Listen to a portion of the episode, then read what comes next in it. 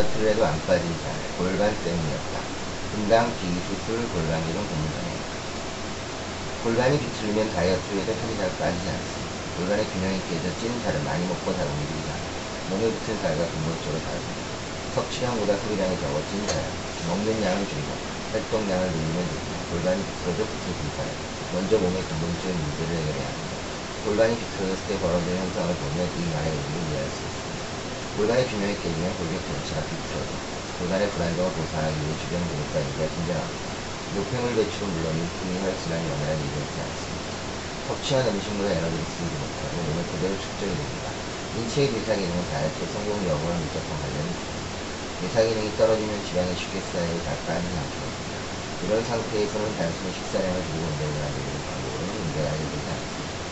즉, 몸 전체의 밸런스를 회복하 는 식이 요법과 운동 요법을 병행해야 합니다. 골반이 틀어진 상태로 살이 빠지면 어떻게 됩니까? 골반이 틀어진 사람은 휜다리가 같이 있으면 가능성이 높습니다. 즉, 살이 빠지면서 다리가 더 휘어져 보이게 됩니다. 또한 척추가 같이 틀어진 경우 살이 빠지면서 골격이 휘어져 있는 상태가 그대로 드러나게 됩니다. 종아리 퇴축술도 마찬가지입니다. 골반이 틀어진 상태에서는 퇴축술, 등패 종아리 바깥쪽 근육의 몸의 밸런스를 잡기 위해 갖다 됩니다. 따라서 다리는 더 휘어져 보이게 됩니다. 감사합니다.